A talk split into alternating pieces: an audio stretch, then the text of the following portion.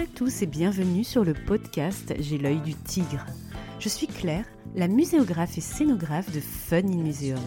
Mon métier, c'est d'aider les musées, les équipements touristiques et tous les professionnels du patrimoine à trouver des solutions pour booster, rendre waouh l'expérience de leurs visiteurs.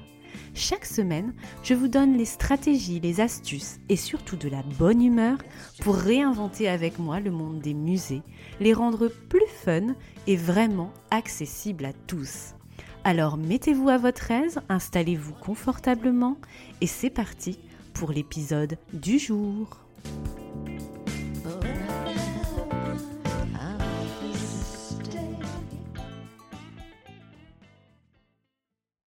Bonjour, j'espère que vous allez bien. Épisode 9 du podcast aujourd'hui. Avant de rentrer dans le vif du sujet, petite dédicace aujourd'hui à Mallory qui m'écrit un premier podcast d'écouter et je suis déjà fan. Deuxième épisode, je me suis tellement reconnue dans pas mal de choses et franchement, ça fait du bien. Ça me motive encore plus pour les prochaines expériences de muséographie. Donc un million de merci Mallory. J'ai croisé tellement de démotivateurs ces deux dernières semaines dans ce climat totalement morose. Et ce sont justement des commentaires comme le vôtre Mallory qui me convainc que le temps et l'énergie que, que je consacre à ce podcast est utile. Ça fait énormément de bien de recevoir vos retours. Je vois en effet pas mal de personnes du secteur tordre le nez avec cette initiative, même à rechigner pour des questions d'ego et de, de jalousie, pardon, à le valoriser, alors que je le rappelle, je ne vends rien ici, je donne des conseils d'experts complètement gratuitement et je pourrais très bien rester dans mon canapé tout simplement ou me prendre un jour off au lieu de faire ce podcast. Voilà, j'avais vraiment envie de vous confier euh, cela avec la transparence euh, qui est la mienne si vous me connaissez bien. Dans cet épisode, je vous livre des conseils très concrets comme vous adorez sur mon compte Instagram avec une question brûlante. Comment pimper vos chronologies dans vos expositions ou vos parcours touristiques dans votre abbaye, dans votre château, sur votre lieu euh, de patrimoine archéologique ou autre. Alors avouez, vous qui visitez comme moi les expositions et les sites touristiques, combien de fois vous êtes-vous trouvé nez à nez avec un immense pan de mur ou panneau avec toute une liste de dates avec à côté un bloc de texte, souvent aux lettres minuscules rikiki, pour présenter la biographie d'un artiste ou l'historique d'un bâtiment? Bonjour l'ennui, vous n'êtes pas d'accord? Et en plus, quand c'est à nous de rédiger ce type de texte en tant que chargé d'exposition ou chargé de communication, ce n'est pas le travail le plus passionnant de la Terre. On est d'accord. Mais bien souvent, on le sait, proposer une chronologie est indispensable à notre exposition, qu'elle soit dans un musée ou dans un parcours touristique en plein air, dans un château, une abbaye, un SIAP, etc. Alors je voudrais lancer un appel comme Christina Cordula avec les leggings, s'il vous plaît, pimpez vos chronologies et oubliez la liste de dates et de textes avec deux trois images tristounettes qui se battent en duel sur un pan de mur Oh my god, dirait Janice dans Friends, si vous préférez cette référence à Christina Cordula. Une exposition nous donne beaucoup plus de possibilités qu'un catalogue d'exposition ou une publication. Alors, utilisez les médias à votre disposition pour fuir cet ennui mortel, s'il vous plaît. En plus, il ne faut pas se leurrer, votre visiteur va jeter un œil à votre chronologie, au mieux lire deux, trois dates et sa description, et partir ou fuir. Choisissez ce que vous préférez. Bon, vous devez vous dire, ok Claire, ça marche, j'ai compris, mais tu es gentil, qu'est-ce que je peux proposer de mieux? Alors déjà, Dites-vous que cette liste de dates avec leur description que vous avez sélectionnée avec amour, c'est votre brouillon. ce n'est pas ça que vous devez livrer aux visiteurs. En démarrant comme cela déjà, on part avec une chance de s'en sortir avec cette chronologie. Première astuce, travailler le graphisme et opter pour la mise en image. Vous pouvez par exemple opter pour des lettres en relief pour faire ressortir certaines informations, certaines images. Vous pouvez aussi miser sur une infographie XXL qui forme un grand visuel à explorer avec des chiffres, des statistiques, des mots-clés, des pictogrammes. Moi personnellement, j'adore ce genre d'infographie euh, ludique un peu sous forme de, rébus. Il y a énormément d'ouvrages, notamment historiques, qui sont sortis là-dessus ou sur le cinéma. Et moi, je trouve que cette mise en page est vraiment excellente pour ce type de média qu'est la chronologie et la biographie ennuyeuse.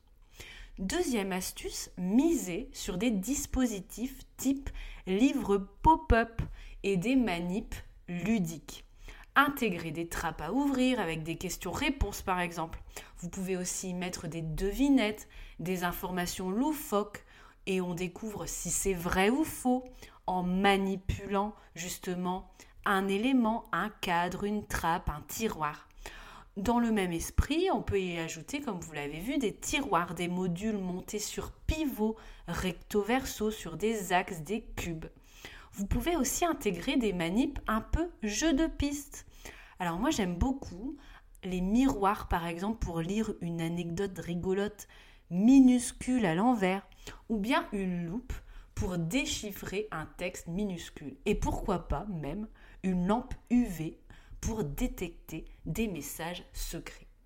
Dans les manips d'observation, on peut aussi opter pour des œilletons ou des fentes on, va regarder une image, un objet, une info secrète cachée derrière votre simès, derrière le support de votre chronologie, biographie géante.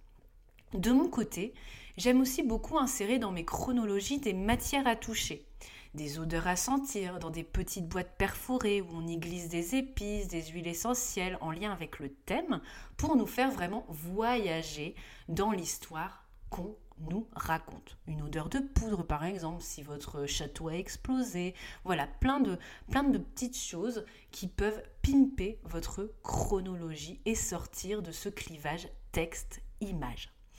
Il faut absolument que vous invitiez le visiteur à explorer votre média, à l'inciter à s'arrêter grâce à l'action le petit objet brillant qui va lui dire Hé, arrête-toi, il se passe quelque chose ici et on ne te liste pas euh, toute une euh, panoplie de dates que tu peux retrouver sur Wikipédia. Vraiment sortir de cette idée-là et vraiment inviter le visiteur à explorer, à toucher, à interagir avec cette fameuse chronologie et frise et fresques de date.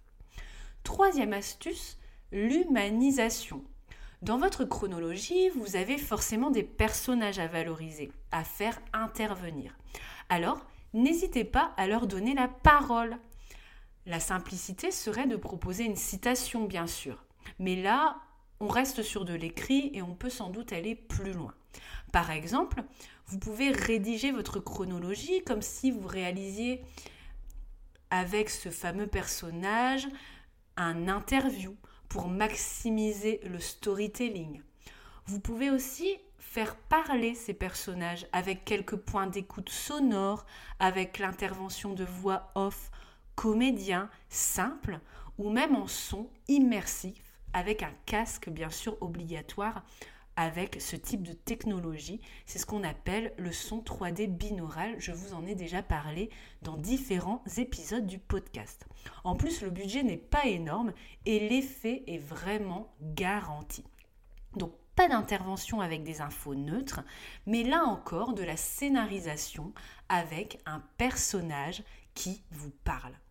Et si vous avez du budget, pourquoi pas ne pas proposer carrément un chatbot, c'est-à-dire un robot de conversation où le visiteur tape par exemple sur un écran tactile un mot et grâce à l'intelligence artificielle du programme, des, des médias type texto, images, sons, vidéos, œuvres lui sont proposés pour répondre directement à sa demande, comme si on conversait avec un personnage en question, le héros de l'aventure.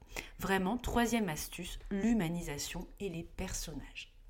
Quatrième astuce que je peux vous donner pour pimper votre chronologie dans les expositions et dans vos parcours, c'est celle de diluer votre chronologie tout simplement.